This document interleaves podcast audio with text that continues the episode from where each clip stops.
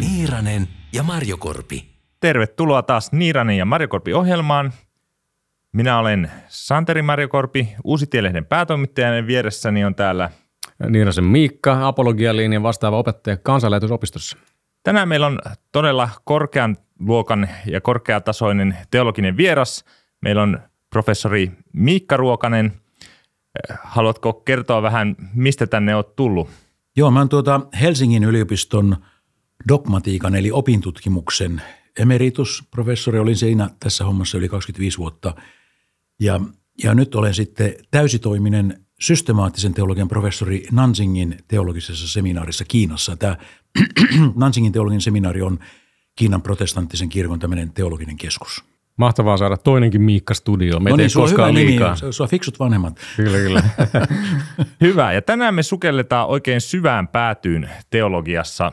Ei, ei oteta helppoa teemaa, vaan ajateltiin lähteä kysymään ja pohtimaan tämmöistä Lutherin keskeistä ajatusta sidotusta ratkaisuvallasta ja Miikka Ruokaselta on viime vuonnahan tämä kirja. Suunnilleen vuosi sitten, Joo, joo, tuli joo, tämmöinen tosi hyvä kirja. Suosittelen, luin tämän itse ja päätyi mun ihan top 10 listalle viime vuonna. Miten uskoa, kun ei voi uskoa? Martti Lutherin ja Erasmuksen väittely ihmisen vapauden rajoista. Eli nyt ollaan teologiassa aika siellä syvässä päädyssä, jos, jos näin voi sanoa.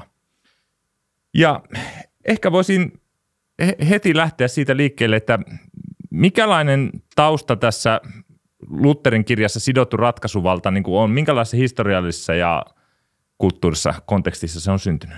Uskonpuhdistushan syntyi 500 vuotta sitten vastustamaan niin kuin Kristuksen evankeliumin ehdollistamista niin kuin tämmöisillä inhimillisillä suorituksilla, erilaisilla. Ja, ja, ja Lutherille tämä eh, Erasmuksen ratkaisu, eh, tai siis tämmöisen niin kuin mallin kritisointi merkitsi evankeliumin puolustusta. Eli sitä, että Erasmus liittyi siihen myöhäiskeskiajan katoliseen ajatteluun, että ihmisen pitäisi niin houkutella Jumalan armoa luoksensa tekemällä hyviä tekoja ja elämällä moraalista elämää ja, ja sitten lopulta niin itse valitsemalla se, että, että hän katuu syntejänsä ja, ja pyytää armoa ja etsii armoa. Se on ikään kuin ihmisestä kiinni, että kun ihminen tekee voitavansa, sen minimin, niin, niin hän saa sen armon siitä. Jumala ei kiellä armoansa siltä, joka tekee ensin voitavansa. Sekä tämä suomalainen ajatus, että tee minkä voit itse ja sitten Jumala tekee loput. Mutta tämä, oli, tämä merkitsi niin Lutherin ja uskonpuhdistuksen näkökulmasta sitä, että ihminen itse asiassa vaikuttaa hyvin ratkaisevalla tavalla, vaikkakin vain pienesti, mutta kuitenkin ratkaisevasti jo itse oman pelastuksensa.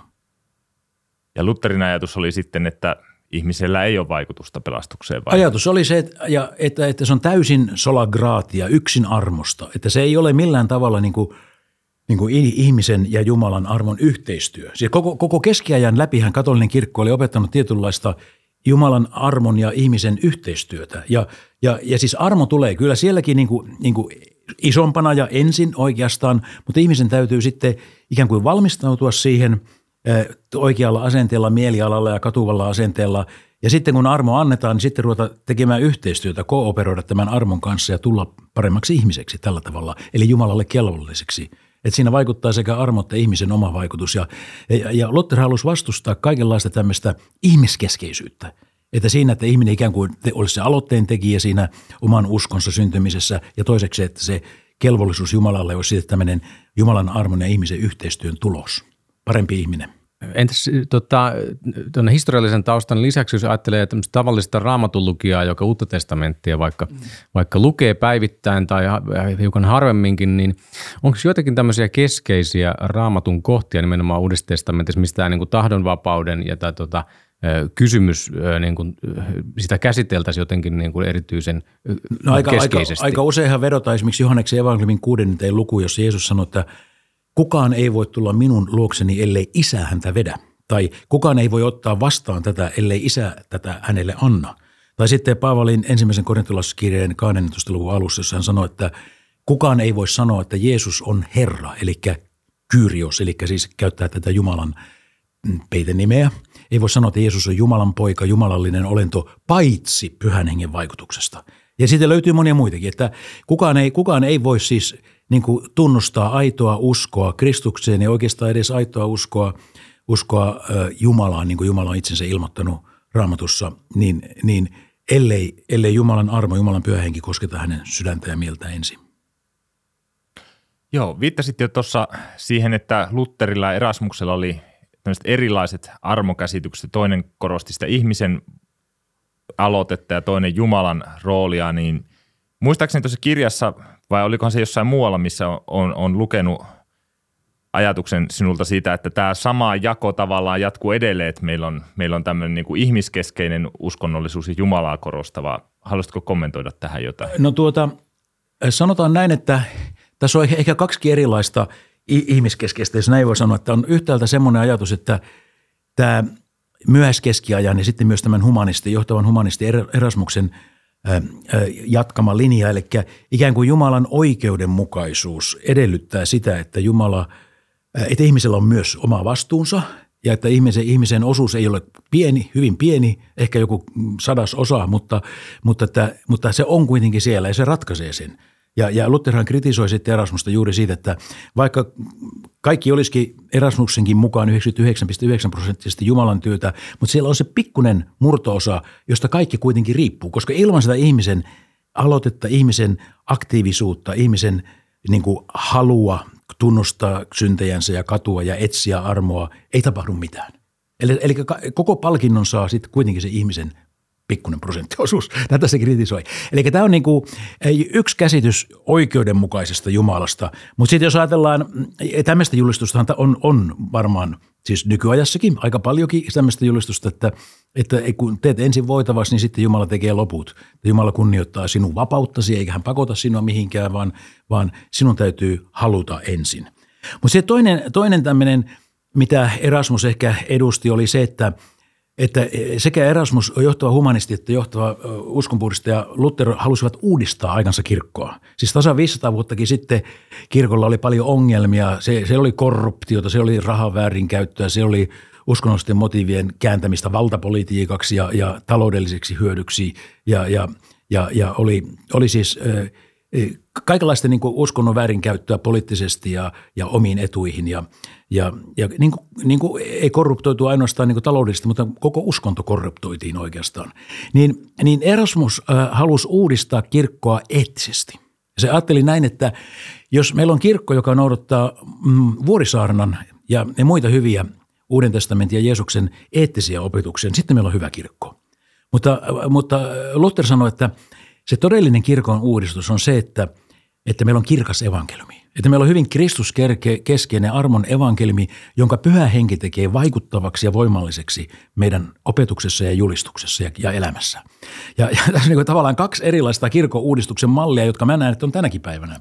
Jotkut haluaa uudistaa kirkkoa, kirkko yhä enemmän tämmöinen oikeudenmukaisuuden ja tasa-arvon ja, ja kaiken tämmöisen sosiaalisen ja, ja eettisen, sosiaalieettisen hyvän edustaja. Ja sillä tavalla meillä on sitten hyvä kirkko – mutta Lutherin ajatus oli, että se, se uudistus pitää tapahtua sieltä ihan ytimestä, sieltä uskosta ja sieltä meidän suhde kolmiyhteiseen Jumalaan, sen pitää uudistua. Ja se uudistuu vain siten, että, että meillä on kirkas Kristuksen evankeliumi ja me, me e, tulemme tämän evankeliumin uudistamiksi. Ja, ja, ja tässä, tässä evankeliumissa tämän evankeliumin tekee vaikuttavaksi pyhä henki. Ilman pyhä henkeä se on vain kirjain tai, tai teoria, mutta pyhä henki tekee sen reaalisesti läsnä olevaksi ja vaikuttavaksi meidän elämässä. Muistaakseni muualla kuin Galatalaiskirjan selityksessä Luther taitaa käyttää vertauskuvaa puusta ja hedelmistä. Eli tota, puu ja runko on niin kuin tämä niin. ydin, mistä se lähtee ja Joo. voisi ehkä sanoa, että Erasmus olisi niin kuin hedelmien perään. Niin, e, e, e, se, se, jo voisi sanoa näin, että kirkko ei uudistu, että siihen teipataan uusia hedelmiä siihen puuhun. Se, se pitää sen juuren ja sen rungon, sen koko ravintojärjestelmän pitää uudistua täysin. Hyvä. Toi sidottu ratkaisuvalta on semmoinen teema, joka varmaan monellekin on ollut toisaalta aika vaikea kysymys ja sitten se on myös semmoinen, jota kohtaa esitetään jatkuvasti kritiikkiä sekä oikealta että vasemmalta niin sanotusti mm. kirkossa. Voitaisiin mennä vähän näihin kritiikkeihin ja, ja tota, ainakin yksi semmoinen, mikä aika usein ensimmäisenä nousee on, että jos ihminen ei voi tehdä pelastuksen mitään, jos se pelastus tulee täysin Jumalalta, niin eikö se sitten passivoi kristittyjä ja tee, tee niistä jotenkin tämmöisiä – puupökkölön kaltaisia niin kuin, Tämä taisi olla jo Erasmuksellakin tämän tyyppinen kritiikki. M- miten Luther näihin vastasi? No oikeastaan tässä on vähän niin kuin kaksi eri asiaa, että, että se, että ihminen, silloin kun ihminen on vailla uskoa ja se elää, elää niin kuin, että tämä maailma on hänen Jumalansa, tämä maailman arvot ja kunnia ja nautinto ja valta ja himot ja muut. Ja, ja hän itse on kaiken keskipisteen. Hänen oma nautintonsa, hänen, hänen hyvinvointinsa, hänen äh, iha, muiden ihailu ja, ja, ja, ja, ja kaikki tämä. Niin kun, kun tämä maailma on epäjumala, niin, äh, niin, niin, niin tuota, silloinhan äh, äh, ihminen ei, ei, ei siis luonnostansa etsi Jumalaa, vaan se tarvitsee sen herätteen sieltä niin kuin tämän, tämän, tämän voisiko sanoa tämän oman umpionsa ulkopuolelta. Ja, ja, ja, ja, ja ihminen ei voi niin kuin yhtäkkiä päättää, että nyt, nyt minä ää, muutan ajattelutapaani, minä muutan ää, minun arvomaailmaani ja, ja nyt minä ää, siirryn tästä ää, epäjumalan palveluksen ja, ja ylpeyden ja oma, omatekoisen uskonnollisuuden tilasta niin kuin aitoon uskoon. Että ihminen tarvii, niin ihminen pitää murtua. Siis oikeastaan siis se on se Lutherin ristin teologia, joka hallitsee hyvin montaa eri niin kuin hänen teologiansa ajattelutapaa oikeastaan kaikkialla. On se, että Luther on nöyryyden perään. Se on se, tai sen perään, että, että Erasmus edustaa tyypillisesti tämmöistä itseltäkin salattua hengellistä ylpeyttä. Että loppujen lopuksi minä sain tämän aloitteen aikaan, minä olin tässä houkuttelemassa Jumalan armoa olemalla hyvä ihminen tai tekemällä niitä ja näitä hengellisiä harjoituksia – ja, ja, ja loppujen lopuksi mä oon aika hyvä tyyppi. Ja, ja, ja, ja siis hän kritisoi tämmöistä salattua hengellistä ylpeyttä. Ja Luther on nöyryyden teologi, se on sitä ristin teologiaa. Että, kun, että se oikea tie, että ihminen pääsee tästä, tästä valheen tilasta, on se, että se, se, pitää särkyä. Se, se, sen pitää romahtaa, sen pitää niin kuin, kokonaan, niin kuin, ihmisen pitää joutua epätoivoon siitä, että hän ei voi tehdä mitään. Hän ei voi, nyt sanotte, nyt minä olin epäuskoinen ja jumalaton ja Jumalasta välinpitämätön ja nyt minä käännyin Jumalan puoleen ja, ja on nyt oikeassa suunnassa. Ihminen ei pysty lopettamaan syntiä omasta voimastaan, siis epä, epäuskon syntiä. Ja siihen tarvitaan nyt tätä kriisiä, siihen tarvitaan tätä epätoivoa, siihen tarvitaan tipahtamista alas, jos siellä alhaalla sitten se Jumalan armo loppujen lopuksi niin kuin odottaa ihmistä. Eli tämän tekee sitten yksi Jumalan pyhähenki, käyttää Jumalan sanaa ja käyttää myös elämän kohtaloita ja vastoinkäymisiä ja monia muita asioita. Se oli joku toinen pointti. Oli niin, että, vielä. Joo. että tavallaan passivoiko semmoinen ajatus, jos ihminen ei voi Joo, tehdä? no, no sitten me tullaan tähän pyhityksen. Ja Kristi, Kristi tästä, siis, siis tuossa mun kirjassakin hän puhun siitä, että – että meitähän ollaan niin luter, luterilaista uskonkäsitystä ja luterilaista on niin kuin moitettu tämmöiseksi veltoksi uskonnoksi, että ihminen vaan löllöilee siellä omassa syntitietoisuudessaan ja ei koskaan pääse eteenpäin, mutta se ei ole Lutherin käsitys. Ja tässä kirjassa ja sitten mä oon tähän tuonut sitten myös niin kuin verra, ver, ver, ver, vertaistekstejä muistakin Lutherin tärkeistä kirjoituksista, niin ajatushan on se, että kun sinä olet tullut, sinut on kutsuttu uskoon ja, ja Kristus on asuu sinun sydämessäsi pyhähenkensä kautta ja sä oot yhdistynyt Kristukseen ja hänen pyhyytensä ja hänen katomattomuutensa ikuisen elämänsä, niin, niin sinussa asuu siis Kristuksen henki, joka on myös isän henki, sä oot ikään kuin pyhän kolminaisuuden temppeli itse asiassa, niin tämä pyhä henki, joka on siis pyhä eikä syntinen henki, niin hän alkaa muuttaa sinua. Hän lisää sinussa rakkautta hyvyyteen ja totuuteen ja, rakkautta Jumalaan ja rakkautta lähimmäiseen, rakkautta koko luomakuntaan – ja tällä, tällä ihminen niin energisoidaan. Siis Jumalan henki energisoi ihmisen muuttumaan ja kasvamaan. Mutta tämä on sen vanhuskauttamisen, eli sen pelastuksen niin kuin seuraus. Tähän liittyen voisi niin kuin aika usein luterilaisuutta syytetään siitä, että keskitytään siihen toiseen uskonkappaleeseen, eli Kristuksen työhön ja unohdetaan pyhä henki. Tätäkin kritiikkiä Joo. kuulee sekä vapaista että ehkä myös katoliseltakin joo. puolelta, niin tämä ilmeisesti on sitten korrektiivi siihen. On, joo, joo. joo. Mä sanoisin, että kun tuossa kirjassa mulla on niin tämmöinen, että Lutherin ää, ää, toi armokäsitys, joka perustuu Augustiinukseen ja Paavaliin ja Johanneksen teologian Uudessa testamentissa hyvin vahvasti, niin se on kolme osaa. Eli pyhä henki tarvitaan kääntymykseen, mikä nyt tässä on jo tullut ilmi monta kertaa. Eli, eli ihminen ei voi kääntyä, ellei pyhä henki häntä herätä ja, ja sitten ja synnytä synnintuntoa ja uskoa. Ja sitten toiseksi pyhä henki on sitä, että, että kun sinulle julistetaan synnit anteeksi Kristuksen ristintyön pohjalta, niin itse asiassa se ei tapahdu vain tämmöisenä etäjulistuksena, vaan se tapahtuu sitten, että Kristus itse persoonana omine anteeksiantamuksen lahjoinen, ristin uhrin sovituksinen ja, ja myös iankaikkisena elämänä ylösnousena, kuoleman voittaneena, synnin kuoleman saatana voittaneena Herrana käy asumaan sinun sydämeen pyhässä hengessä. Eli voisi sanoa, että lahja ja lahjoittajat, siis se syntien anteeksi antamus ikuinen elämä ja lahjoittaja, eli Kristus käyvät taloksi sinuun pyhässä hengessä. Eli vanhuskauttaminen, tämä varsinainen niin kuin pelastuksen ydin, se on myös niin kuin hyvin vahvasti pyhähenki ja Kristuskeskeinen erottamattomasti. Kristus on aina läsnä pyhässä hengessään ja, ja, ja Kristuksen sana, evankeliumi tulee eläväksi ja vaikuttavaksi pyhässä hengessä. Ja sitten tämä kolmas pointti, eli tämä pyhitys, se on myös pyhähengen työtä. Eli kaikissa kolmessa tarvitaan pyhähengen työtä hyvin vahvasti. Ja tämä on, se on ihan oikeassa, että luterilaisuudessa ei ole korostettu tätä tällä tavalla. Se ei ole tämmöinen, toisin sanoen, se ei ole tämmöinen forenssinen etätapaaminen Zoomissa, vaan Kristus ihan tulee ovesta sisään ja käy taloksi Joo. ihan konkreettisesti. Joo. Mutta jos mä otan, poimin toisen tämmöisen Lutherin näkemystä koskevan kritiikin, mikä usein, usein esitetään, koskien, koskien tätä niin kuin ennaltamääräämisasiaa.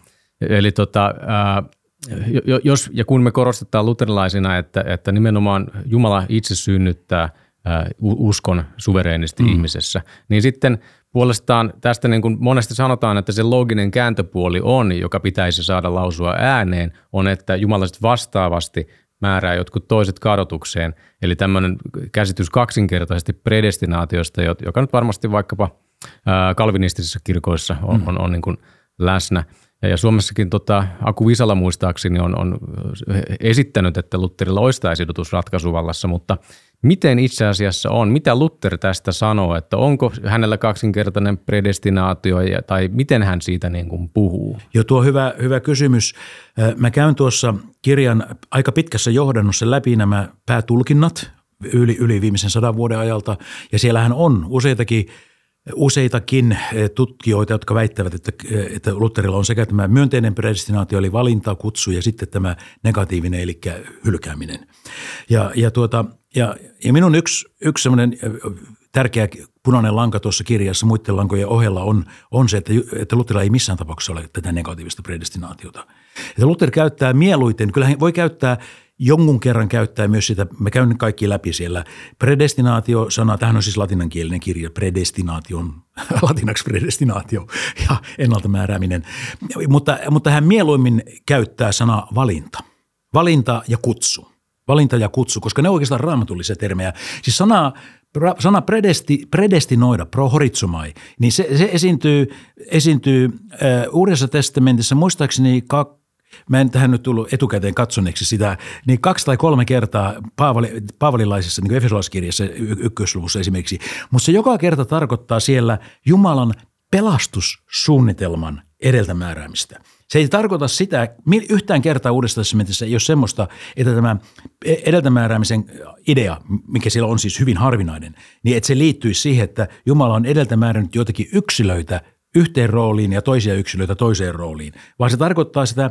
Jumalan jo ennen maailman perustamista ja luomista laatimaa niin kuin suunnitelmaa. Semmoista suunnitelmaa, joka toteutuu aivan varmasti, joka ei voi olla toteutumatta, koska se on Jumalan kaikkivaltias suunnitelma.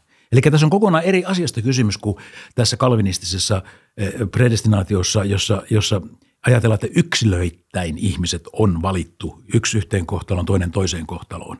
Ja, ja tämä ajatus tästä negatiivisesta ennaltamääräämisestä, että Jumala loisi jonkun ihmisen sillä tarkoituksella, että hän tuhoaa tämän ikuisesti. Sehän jo kirottiin vuonna 529 Etelä-Ranskassa pidetyssä paikallisessa synodissa kirkolliskokouksessa Orange-nimisessä paikkakunnan kaupungissa ja sanottiin, että, että että me kiroamme sellaisen opin, että Jumala ö, olisi paha ja Jumala loisi jonkun ihmisen pahaa tarkoitusta varten. Se ei ole kristillinen ajatus.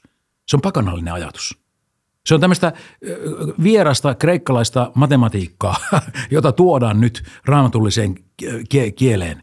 Eli, eli se, se, se ei ole missään tapauksessa, se ei ole sen enempää vanhan kuudenkaan testamentin Jumalakuvan niin mukainen. Usein, usein tähän sitten vastataan puolestaan sillä tavalla, että se olisi kuitenkin johdonmukainen. Miten, miten Lutterilla ja luterilaisuudessa yleisesti sitten tämä johdonmukaisuuden arvostus, tai olisiko kaksinkertainen predestinaatio johdonmukaisempi, ja jos olisi, tuleeko meidän niin sanoa, että hui hai, vai mitä meidän tulisi sanoa? No Luther, käsi, Luther aika paljon moittii tuossa sidottu ratkaisuvalta teoksessaan Erasmusta siitä, että hän pyrkii selittämään liikaa. Että, että hän lähtee siitä, että se, se, tämäkin on nyt tätä nöyryyden eli ristinteologia, että teologialla on rajansa.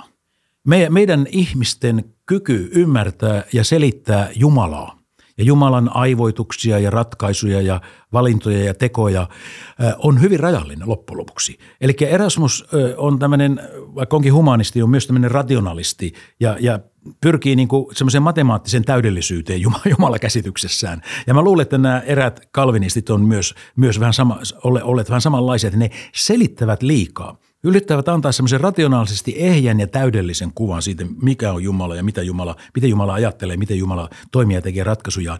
Ja tämä Luther kieltää, sanoo, että, että tähän tulee se itsensä kätkevä Jumala, tämä Deus absconditus, ei meillä mitään asiaa sille alueelle. Että jos, jos me menisimme ja selittäisimme, miksi Jumala toimii ja miksi Jumala valitsee ja toi, tekee näin, niin mehän olisimme itse Jumalia. Meillä olisi, me olisimme niin tietoteoreettisesti samalla tasolla kuin Jumala. Me emme voi olla.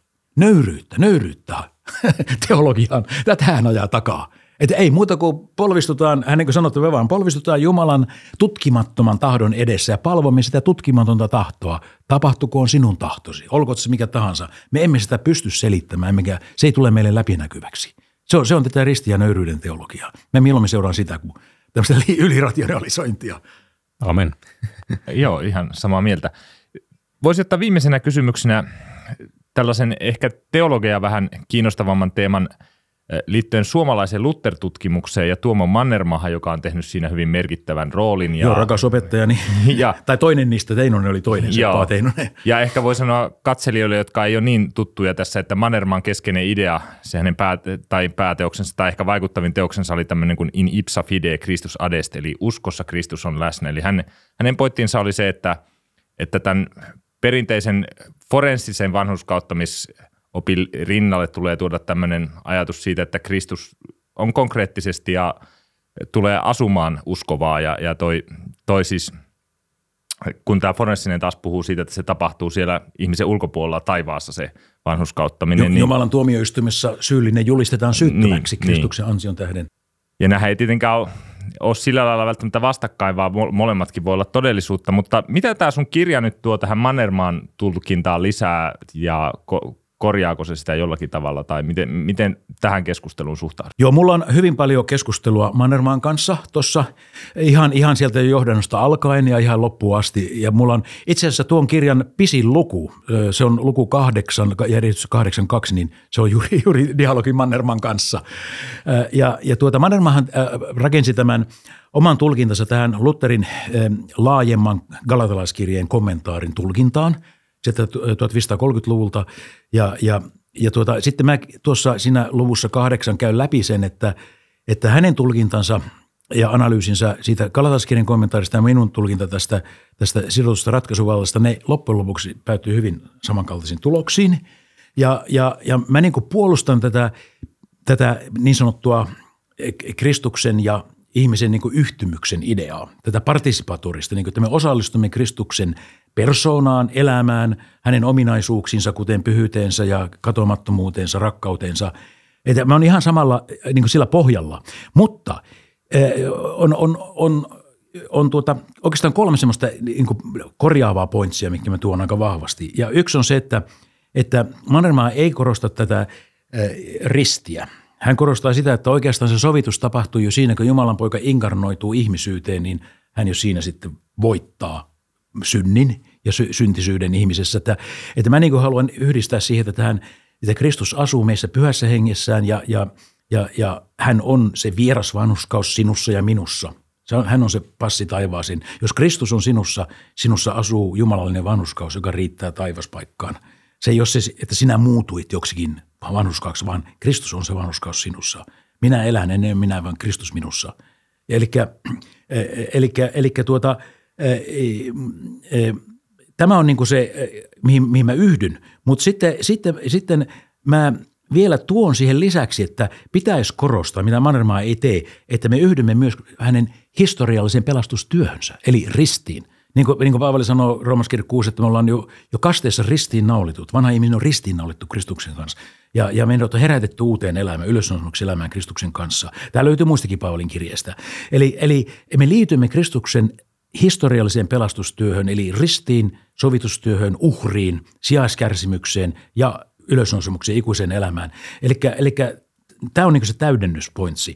Ja sitten vielä se, että Mannermaa ei silloin, kun se puhuu yhtymyksestä Kristuksen tai uuniosta Kristuksen kanssa, niin ei, ei, ei puhu pyhästä hengestä. Hän puhuu vasta sitten, kun puhutaan pyhityksestä, niin pyhästä hengestä. Ja, ja mä tuon sen pyhän hengen elementin tähän. Eli siis tämän, voisiko sanoa tämän juridisforensisen, tämän tuomioistuimessa tapahtuvan ää, ää, syntisen ja syyllisen syttymäksi julistamisen ja vanhuskauttamisen ja sitten tämän yhtymyksen Kristuksen niin yhteen. Se on se pointsi. Ja sitten tämä pyhän hengen tuominen. Ja, ja sitten myös tässä, tässä ykköskohdassa uskon syntyminen, niin Mannermaa ei käsittele tätä yksin uskosta. Ei ole siis ihmisen asenteellinen tai sielun kyvyn tapahtuva muutos, vaan sekin on pyhän hengen lahja. Se on semmoinen uusi, mitä hänellä ei ollut. Ja sitten vielä se, että kun Mannermaat on sanottu, että meneekö tässä nyt sitten, kun hän puhuu, että me osallistumme on tämmöinen realisonttinen yhtymys, että me ikään kuin tulemme osalliseksi jumalallisesta luonnosta – fysiksestä, niin kuin sanotaan kreikaksi, niin, niin hän on kritisoitu, esimerkiksi saksalaiset ja, ja amerikkalaiset on jonkun verran kritisoinut siitä, että, että eihän luotu of substanssi ja Jumalan substanssi voi yhtyä. Ja tämä, näin sanoo kaikki kirkkoisätkin. Ei voi. Näin sanoo jopa ortodoksit, jotka puhuu jumalallistamisesta. Ei, siis Jumalan substanssi ja ihmisen substanssi eli olemus eivät voi yhtyä, vaan se yhtymys tapahtuu pyhässä hengessä. Se on, ja mulla muuten olisi täällä yksi mahtava sitaatti Atanaisiukselta. Anna mennä, me, jos ei löytyy. ei, ei mitään hita.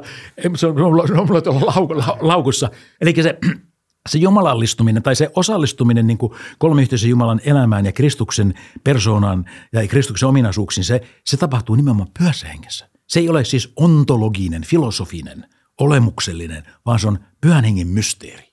Tämä on semmoinen. Ja tässä tuli nyt aika usein monia, monia poitseja, mitkä, mitkä ikään kuin korjaa tätä, vie eteenpäin tätä Mannermaan tulkintaa. Kiitos. Näissä riittää varmaan ajateltavaa meille katsojillekin ja jos tosiaan jää jotain vielä epäselväksi, niin hommatkaa kirja ja lukekaa sieltä. Sieltä saa sitten vielä paremmin. Kiitos Miikka Ruokanen, kun pääsit meille vieraaksi ja Kiitos. annoit tämmöisiä tosi syviä teologisia näköaloja tähän ohjelmaan. Kiitos kaikille katselijoille ja, ja tota, tilatkaa kanavaa, kommentoikaa, tykätkää ja jakakaa eteenpäin, että tieto ohjelmasta leviää muillekin. Nähdäänpä taas ensi kerralla. Kiitos.